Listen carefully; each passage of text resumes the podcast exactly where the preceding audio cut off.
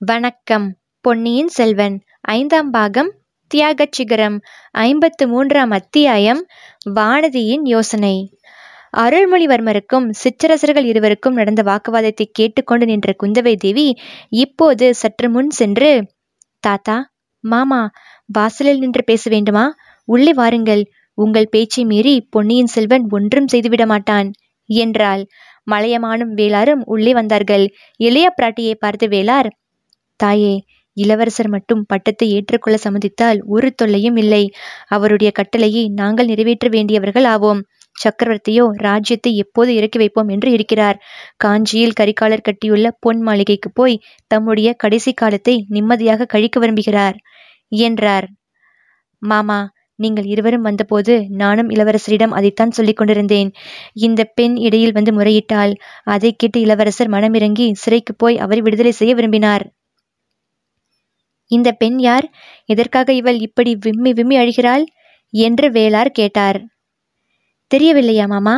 இவள்தான் சம்புவரையர் மகள் மணிமேகலை. ஓஹோ!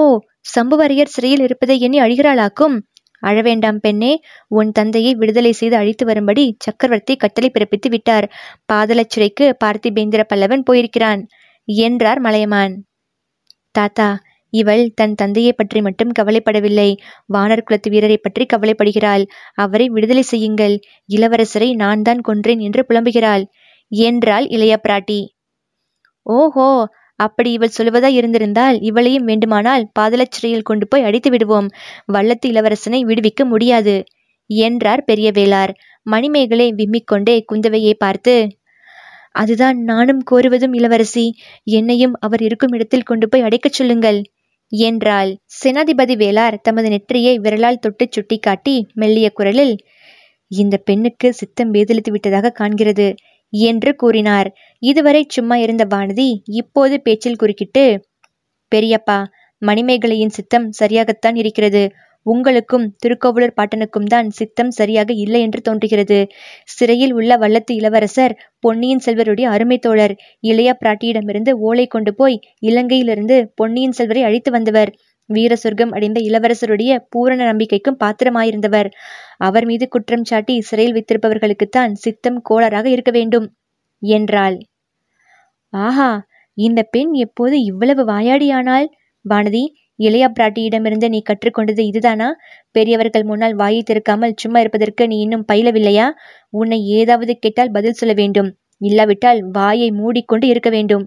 என்றார் பெரிய வேளார் மலையமான் சேனாதிபதி இந்த குழந்தையின் மீது ஏன் கோபித்துக் கொள்கிறீர்கள்? இங்கே உள்ளவர்கள் மனத்தில் உள்ளதையே இவள் வெளியிட்டாள் என்றார்.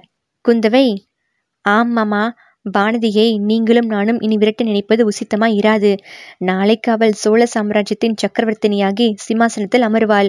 அப்போது அவளுடைய கட்டளையை தாங்களும் நானும் நிறைவேற்ற வேண்டியதாகும் என்றாள். அருள்மொழி மட்டும் இதற்கு இசைந்தால் ஒரு தொல்லையும் இல்லையே. மகுடாபிஷேகத்தன்று பாதலச்சிறையில் உள்ளவர்கள் அத்தனை பெரியும் விடுதலை செய்யும்படி கட்டளையிடலாமே என்றார் மலையமான். தங்களையும் என்னையும் வெளியில் உள்ளவர்கள் அத்தனை பேரையும் பாதலச்சிறையில் பிடித்து போடும்படியும் கட்டளையிடலாம் என்றார் சேனாதிபதி பெரியவேளார். ஐயா நீங்கள் இருவரும் பெரியவர்கள் உங்களை மறுத்து பேச வேண்டியிருக்கிறதே என்று வருத்தப்படுகிறேன். ஆயினும் அவசரமாக செய்ய வேண்டிய காரியத்தை விட்டுவிட்டு ஏதேதோ பேசுகிறீர்கள் என்று இளவரசர் கூறுவதற்குள் சேனாதிபதி இளவரசே சோழ நாட்டின் பட்டத்து உரிமையை நிர்ணயித்து குழப்பம் நேரிடாமல் தடுப்பது மிகவும் அவசரமான காரியம் அல்லவா என்றார். சக்கரவர்த்தி ஒருவர் இருக்கிறார் என்பதையே மறந்துவிட்டு பேசுகிறீர்கள் என்றார் அருள்மொழி. நாங்கள் மறக்கவில்லை. சற்று முன் சக்கரவர்த்தியை பார்த்துவிட்டுதான் திரும்பினோம். அவர்தான் ராஜ்ய பிரச்சனையை தீர்த்து வைத்துவிட்டு காஞ்சியில் கரிகாலர் கட்டிய பொன் மாளிகையில் போய் வசிக்க பிரியப்படுகிறார். இதோ நான் சக்கரவர்த்தியிடம் போகிறேன். வந்தியத்தேவரின் விடுதலைக்கு கட்டளை வாங்கிக் கொண்டு வருகிறேன். பிறகு நீங்கள் ஆட்சேபிக்க மாட்டீர்கள் அல்லவா? இளவரசே சக்கரவர்த்தியிடம் தங்கள் வந்தியத்தேவனை பற்றி பிரஸ்தாபிப்பதே உசித்தம் அன்று பாண்டிய நாட்டு ஆபத்துதவிகளுடனும் நந்தினி தேவியுடனும் சேர்ந்து சதி செய்து வந்தியத்தேவன்தான் கரிகாலரை கொஞ்சிருக்க வேண்டும் என்று சக்கரவர்த்தி கருதுகிறார். ஆஹா அந்த எண்ணத்தை உண்டாக்கியது யார்? நாங்களல்ல இளவரசே பார்த்திபேந்திரன் தான் அந்த நம்பிக்கையை சக்கரவர்த்திக்கு உண்டாக்கியவன். அப்படியானால் பல்லவரையே நான் போய் பார்க்கிறேன். எந்த ஆதாரத்தை கொண்டு அம்மாதிரி குற்றம் சாட்டுகிறார் என்று கேட்கிறேன். பார்த்திபேந்திர பல்லவனை தாங்கள் இப்போது சந்திக்க முடியாது. சக்கரவர்த்தியின் கட்டளையுடன் அவன் சம்புவரையரை விடுதலை செய்து கொண்டு குழந்தைக்கு போயிருக்கிறான். அங்கே பழுவேட்டரையரையும் மற்ற சிற்றரசர்களையும் சந்தித்து பேசி உடனே அவர்களை அழைத்து வரும்படி சக்கரவர்த்தி சொல்லி அனுப்பியிருக்கிறார். ராஜ்ய உரிமையை பற்றி சமரசமாக பேசி தீர்த்து கொள்ளலாம் என்ற செய்தி அனுப்பியிருக்கிறார். மதுராந்தகருக்கே பட்டம் கட்ட சம்மதம் என்று தெரியப்படுத்தியிருக்கிறார். பொன்னியின் செல்வர் முகமலர்ச்சியுடன் இளைய பிராட்டியையும் வானதியையும் பார்த்துவிட்டு ரொம்ப நல்ல செய்தி சொன்னீர்கள் என்றார். கொஞ்சம் கூட நல்ல செய்தி அல்ல. குடிகளின் விருப்பத்துக்கும் போர் வீரர்களின் கருத்துக்கும் மாறாக என்று மதுராந்தகன் சோழ சிங்காதனம் ஏறுகிறானோ அன்றைக்கே நூறு ஆண்டுகளாக மேன்மை பெற்று வளர்த்த சோழ சாம்ராஜ்யத்துக்கு விநாச காலம் ஆரம்பமாகும் என்றார் சேனாதிபதி. அதில் சந்தேகமே இல்லை. ஈழ நாட்டிலிருந்து வடபெண்ணை நதி வரையில் குழப்பமும் கழகமும் தொடங்கும். என்றார் மலையமான். அதற்கெல்லாம் நீங்கள் இருவருமே தலைமை வகித்து நடத்துவீர்கள் போலிருக்கிறது. அது உங்கள் இஷ்டம்.